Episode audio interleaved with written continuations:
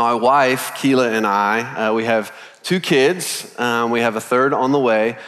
Yeah, it's happening really soon. And I mean like really soon. So if she gives me the signal, um, you probably saw her walk across the front of the stage. If she gives me the signal, like I'm out of here, we're going to the hospital, St. Thomas, it's pretty close. So we'll, we'll be jetting out of here. Y'all will be in Philippians chapter 2 on your own. Just read it, meditate on it, you'll be fine.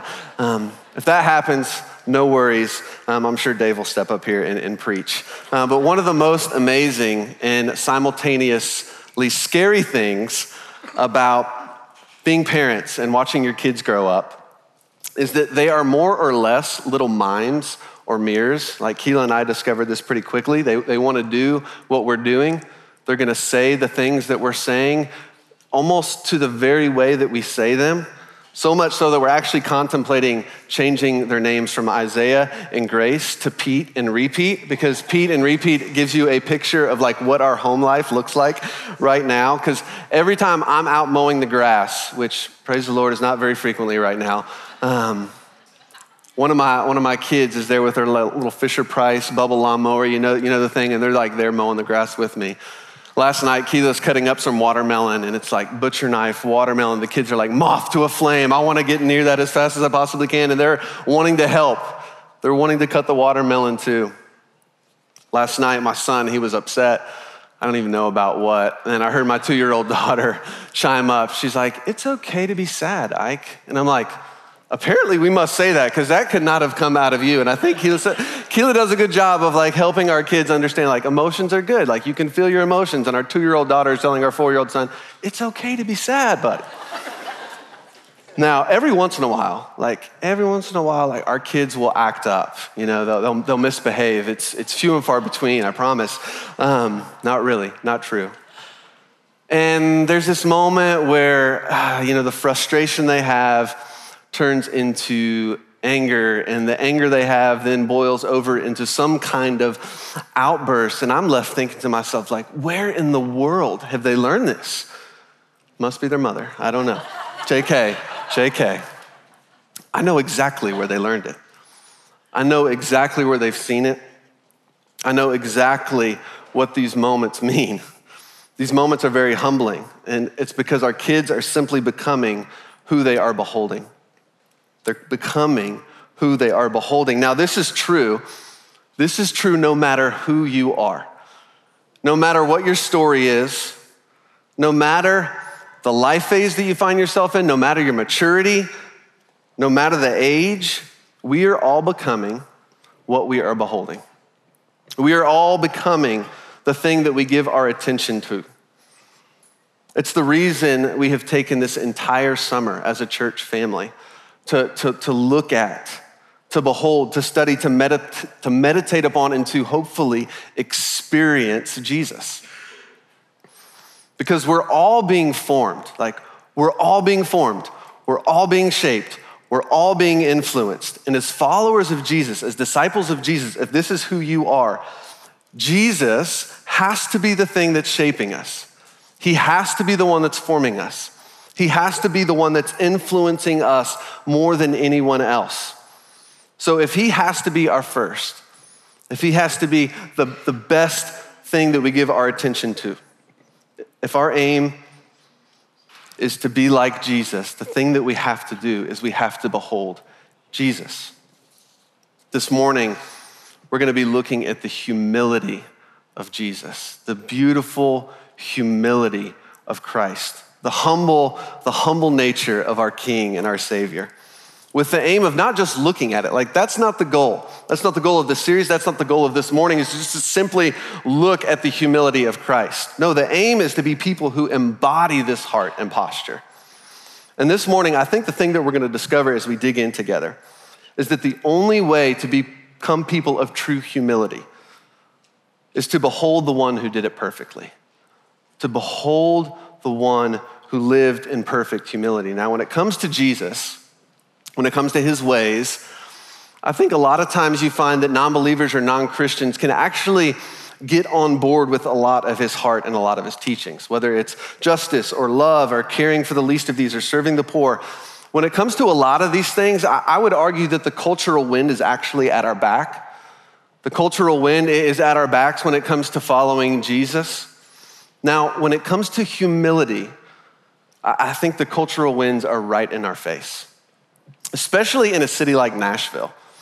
This, this ambitious city with competitive universities, competitive industries, everybody kind of aiming to make it. Like, that's the environment that we're swimming in. It's a city full of ambitions and dreams and goals. So you look at something like humility and you're like, a humble posture in a city like this, where, where does that fit into the picture? But it isn't just our city. Like, I, I love our city.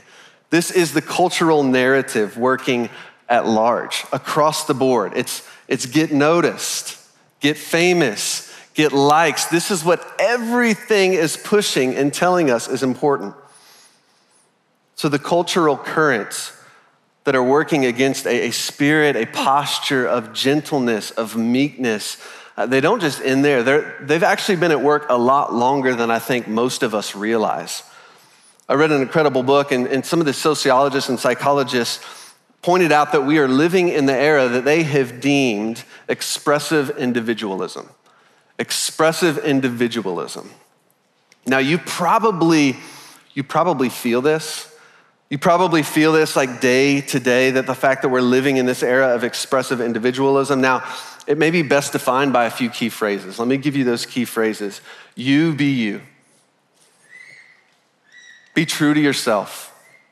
Follow your heart. Find yourself. So we have to understand we're all being formed, we're all being shaped the majority uh, of the things that we're taking in, the majority of the things that I think a lot of us are taking in, social media, news, even education is telling you, hey, it's about you. It's about you. You will, you will find yourself by looking inward. Everything is about your desires, your wishes, your preferences. Like we are being bombarded with this narrative every single day. And here's the thing I don't know about you, but I don't need help thinking more about myself. I'm pretty good at it already. Now, a narrative that will actually do the very opposite of what it's telling you it's going to do. Fill yourself, find yourself. Here's the thing it's actually going to leave you empty. I found that out to be true. I think we all have found that out to be true. So there's got to be something more right, and there is. There is. There, is a narrative from Nazareth. Jesus, what he's going to do is he's going to offer us a story. He's going to offer us a path that is so much better. So much better. And yet, here's the thing many won't take it. Many won't take it because it's counterintuitive to the spirit of the world. Jesus, what he's going to say is, hey, I actually want to invite you to empty yourself. I actually want to invite you to lay down your life. If you, if you lay down your life, you're actually going to find life. The abundant, the full, overflowing life that comes with following and living with Jesus. Now, let's, let's take a look at this beautiful counterway of humility we're invited into in Philippians chapter 2. Now, Philippians chapter 2, it is one of the most theologically rich passages in, in all of Scripture. Like we could camp out here for probably the rest of the year, in all honesty, and it would be amazing. But what I want to do this morning is I want to just kind of do a high overview. I want to do a high overview. So if Jesus says empty, empty yourself, you will find life, what does that actually look like? And I want us to look at three kind of key movements, three key phrases. Number one, I want us to look at a condition suffered. If you're taking notes, number one, a condition suffered. The second thing I want us to look at is a compelling posture. And number three, a call to contemplate. A condition suffered, a compelling posture, and a call to contemplate. So let's first look at number one a condition suffered. The passage that, that Logan read earlier, Philippians 2, it's actually a small portion from a longer letter a man named Paul wrote. Um, he's a follower of Jesus, a leader in the church, and he's writing this letter to a group of Christians in the city of Philippi 2,000 years ago. And he starts this letter he starts this portion of the letter by making this call to unity. Read verse 2 with me again, verse 2, Philippians chapter 2. He says, Then make my joy complete by being like minded, having the same love, being in one spirit and of one mind. I don't think there is a single person out there or in this room today that, that, that doesn't want to be a part of the community that's described here. A, community of people, a, a way of living where there's love, there's, there's buy in, there's not divisiveness, there's not fighting. I think deep down in all of us, we want this, we desire this. I think we want it on a micro level, like this is our heart and our desire for our own families. This is our heart and our desire for our own friend groups. But I think we want this, we desire this on a macro level too. We want this for a city, we want this for a nation. Now, it's really easy to call out the, the, the division, the lack of unity out there, right? It's what Dave talked about last week with the, with the tribalism. But Paul, he's not writing this to, to a group of people out there, he's, he's writing this to the church. He's writing this to, to a group of Christians. And I think the reason he is, and I want to point out, is the condition that I want us to talk about is a universal condition of the human heart that every single person suffers from. So that even in the body of Christ, even in the church, even as followers of Jesus, we can run into this divisive spirit, and I don't have to start naming things. You've experienced it. The condition that we all suffer from, Paul, he names it very clearly here in verse three. He says, Do nothing out of selfish ambition or vain conceit. Philippians chapter 2, verse 3. So, what I want to do, I want to take a couple moments and look at these, how this condition will sometimes play out in our lives and in our hearts. And the reason we're doing this first, the reason I want to name the condition is because you first have to understand the problem in order to step onto the path of healing. You have to be able to understand hey, here, here's what my heart is dealing with in order to step onto the path of healing that Jesus is going to offer. So let's first talk about selfish ambition a little bit. In the original language, this, this would have been one word and it would have had a connotation of like divisiveness, unhealthy competition. That's what, that's what Paul's naming here. Now, I want to point out, he, he doesn't actually say ambition, right? He says selfish ambition. So I find myself kind of asking the question this week okay, how do you, how do you decipher between the two? How do you distinguish between the two? So the question I found myself asking was okay, and I think we need to ask ourselves what are we being ambitious about, and what is the end goal of that ambition? What are you being ambitious about, and what is the end goal of that ambition? Who, who is it that I'm trying to please? Like, who is it that I'm trying to honor with this ambition? Is the end goal of this drive, is the end goal of this, this work ethic more fame and more glory for me? Is the end goal of this ambition, this drive, whatever it is that you're going after? Is it more pleasure, more comfort for me? Is the aim of my ambition to bring more attention to myself, or is it to bring attention to someone else? Because here's the thing, and I think we can understand Paul was actually a man of ambition.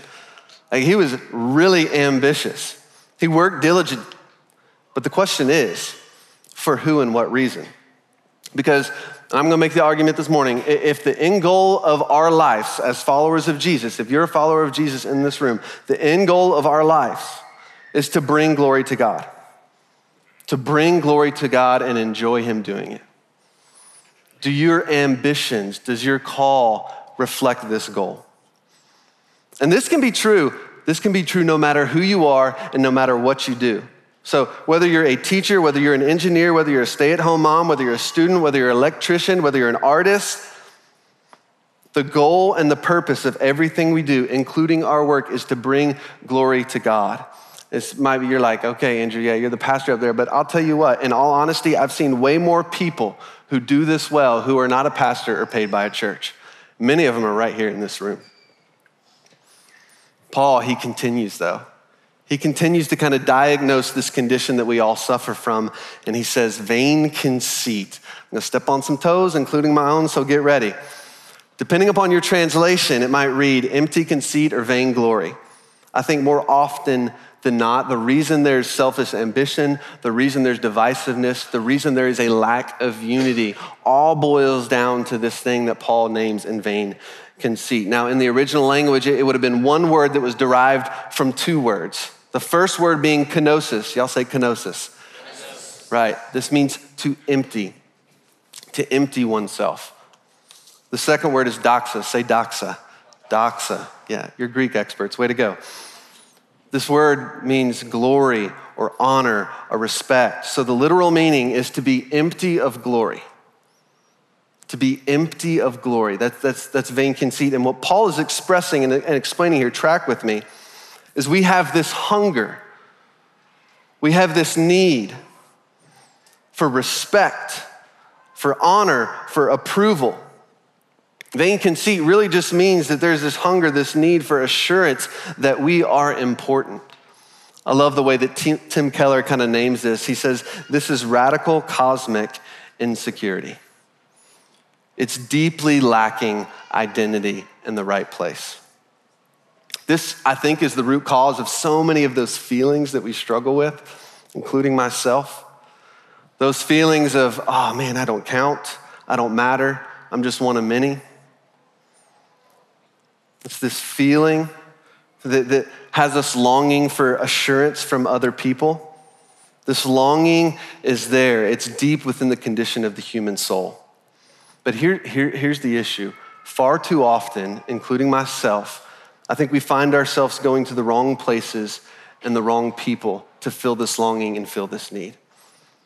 Because there is only one person, literally, there is only one person who can fill this void. Do you see how, how being empty of glory, feeling like you aren't important, do you see how this can kind of lead to division and a lack of unity? You see it in the tribalism that, that Dave talked about last week. I think, I think this condition of vain conceit, of being glory of empty, feeling like we're not important, feeling like we're not seen, is a huge reason these tribes and segments of people are formed. Because we want to be seen, we want to be heard, like we want to be validated as human beings. And so what happens is we end up surrounding ourselves with people who are going to do exactly that. And when one of these groups or one of these tribes feels a little bit slighted, feels a little bit attacked, it's an attack on their importance. It's an attack on, on their validation as human beings. And so what happens? Conflict bubbles up. You begin to see division. You begin to see conflict. You begin to see hatred. It's the condition of radical cosmic insecurity. Now, it's easy to point the finger, right? It's easy to point the finger. But I was, I was just like struck across the face this week with the condition of my own heart. I do something for someone else, I, I want to be recognized. Man, I, I want to be told, great job.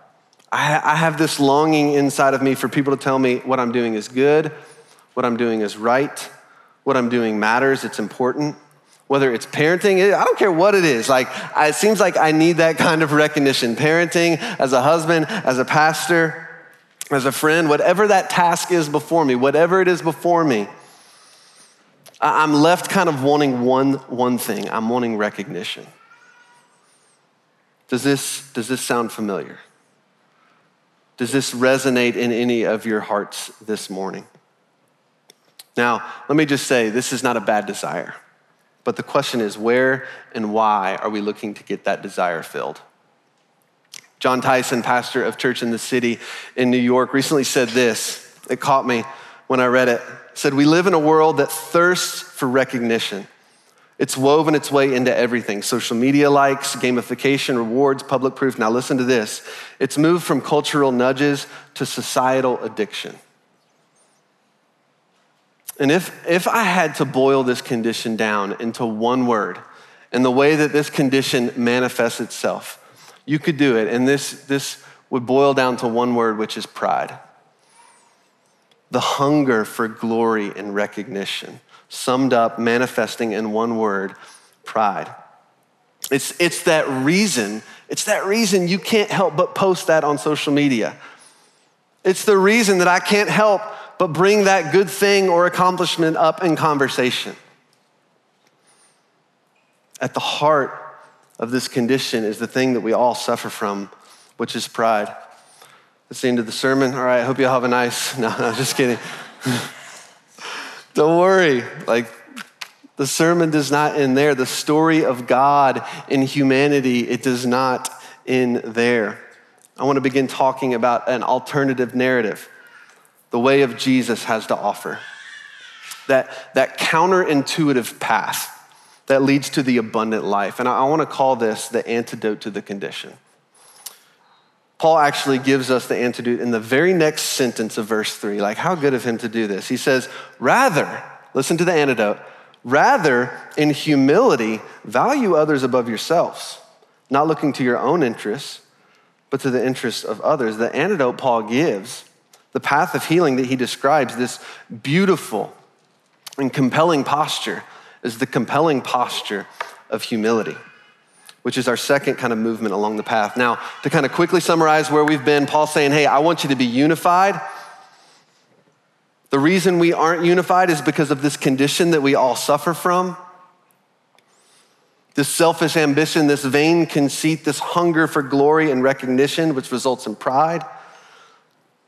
And then, as, as Paul begins to look to the one that we follow, as Paul begins to look to the one that, that saved him, that redeemed him, that showed him grace, that showed him mercy, he begins to lay out this path to healing, the antidote, this considering others before you consider yourself.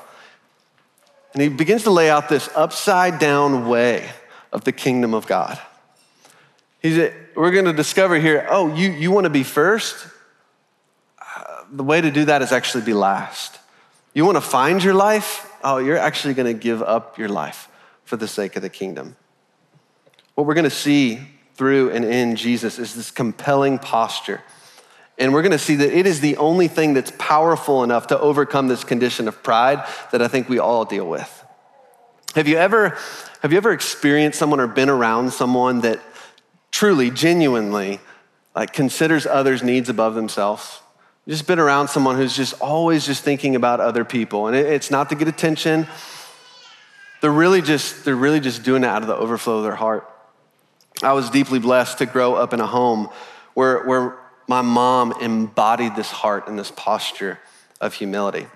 Now, sadly, it's not something I really recognized at the time, but now in hindsight, in my mid 30s, almost three kids, I, I, just, I just see the humble nature of who she, who she was and who she still is almost at every mealtime, at every mealtime, you, you will see her making sure everybody else is good. You'll, you'll see her checking on the grandkids, getting them settled. It's like this incredible, incredible posture of humility. And I think the reason I probably notice it is because I, I'm a, I'm a little different at meal times. Like I'm coming into meal times hot. I'm coming into meal times hungry. Like, you know, when they're like, who's gonna go first? Like, I'm that person who's willing to go first almost every time. Like, that's me. So I'm like, who, who is this woman? Where does this come from? She, she's, never, she's never in a hurry to be right. Like, in fact, she would actually rather be wronged than, than fight to be right, even though most of the time she is. She, she deserves recognition more than she gets, and yet there's never this inkling of desire to be recognized. In, in, my mom, I'm realizing, and through Jesus, I'm realizing Humility is not thinking less of oneself. Like, we can't confuse that. Humility is not thinking less of yourself, because that's, that's not what my mom or that's not what Jesus embodies. It's just simply thinking of yourself less. In the original language, this word meant gentle. This word meant gentle or modest. Now, like I said when we started, like the cultural winds are at our face with this one gentle and modest. Like, think about that. Think about our culture. Think about the culture that we swim in. Like, how many areas of your life celebrate gentleness and modesty?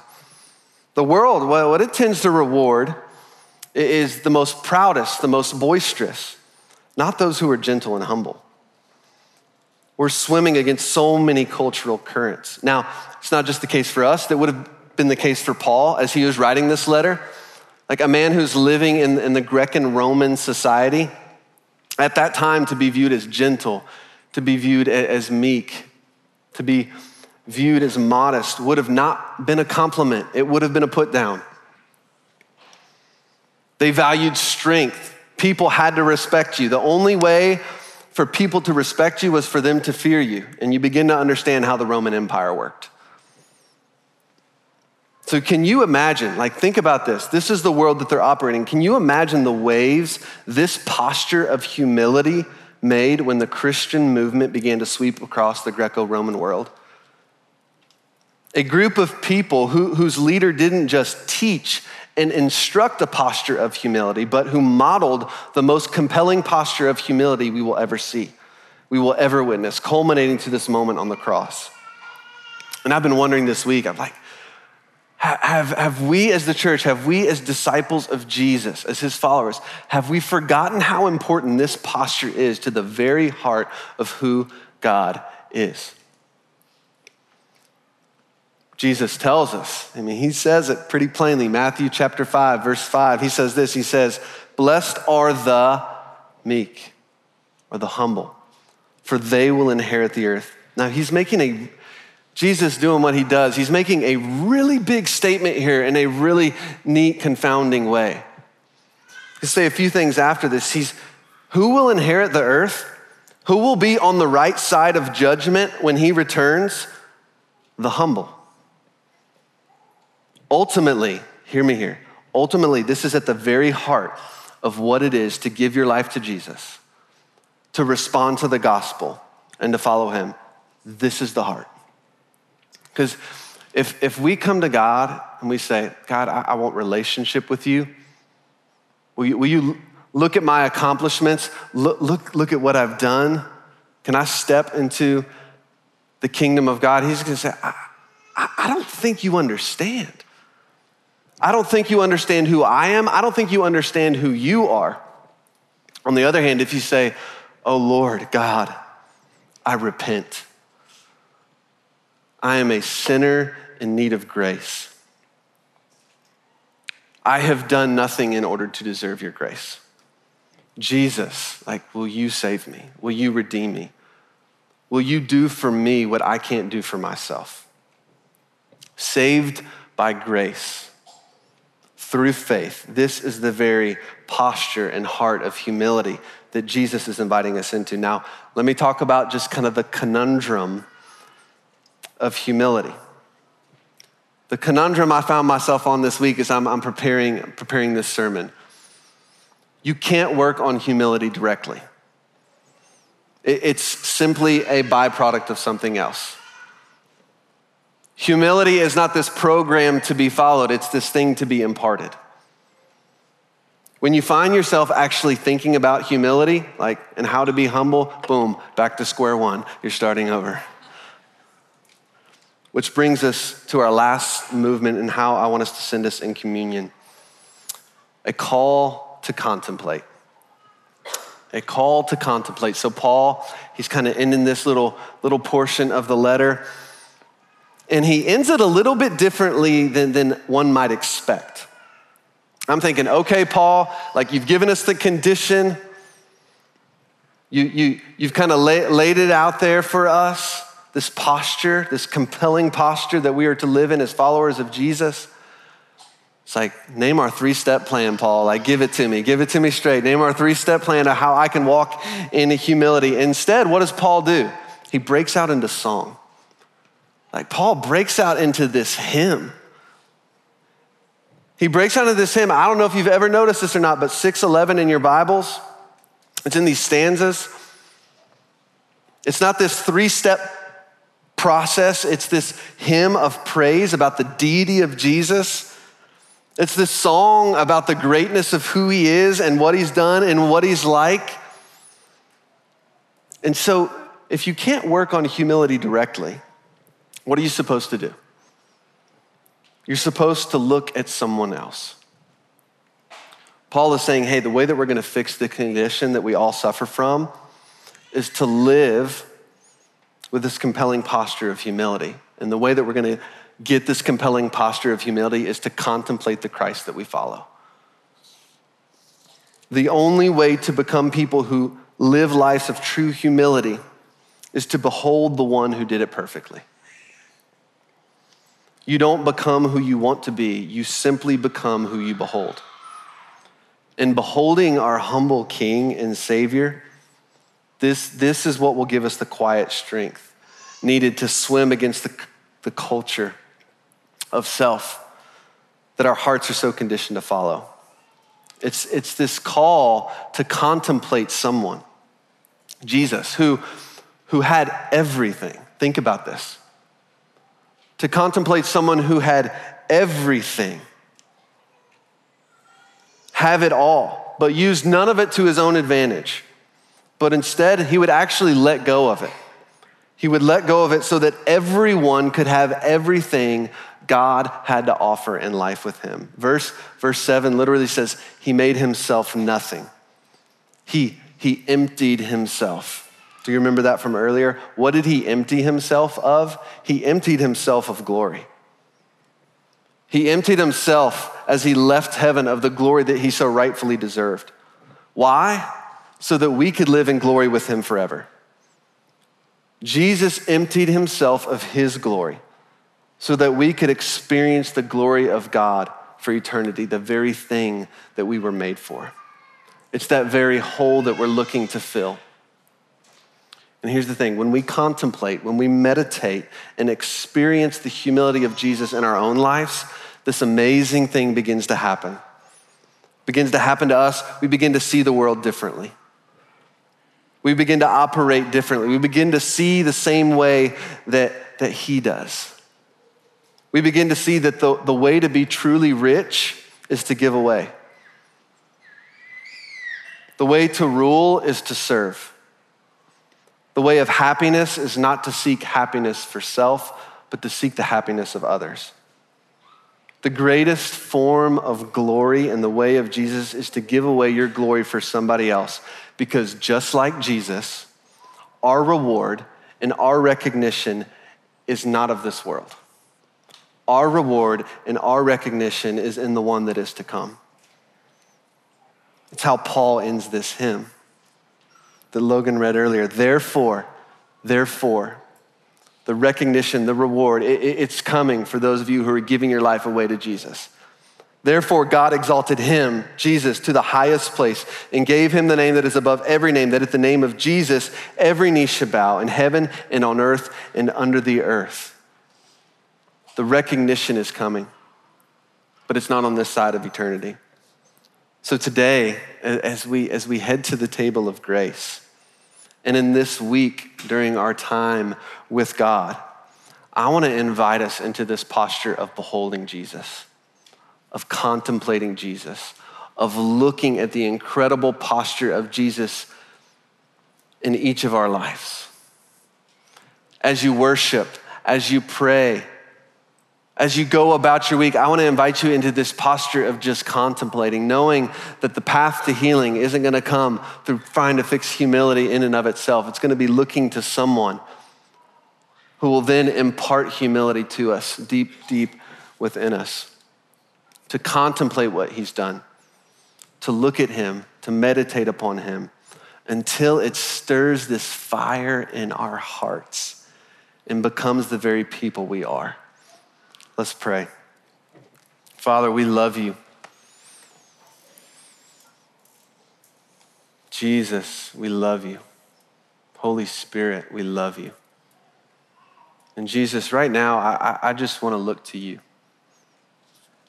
I just want us to collectively contemplate the reality of what we read in Philippians 2.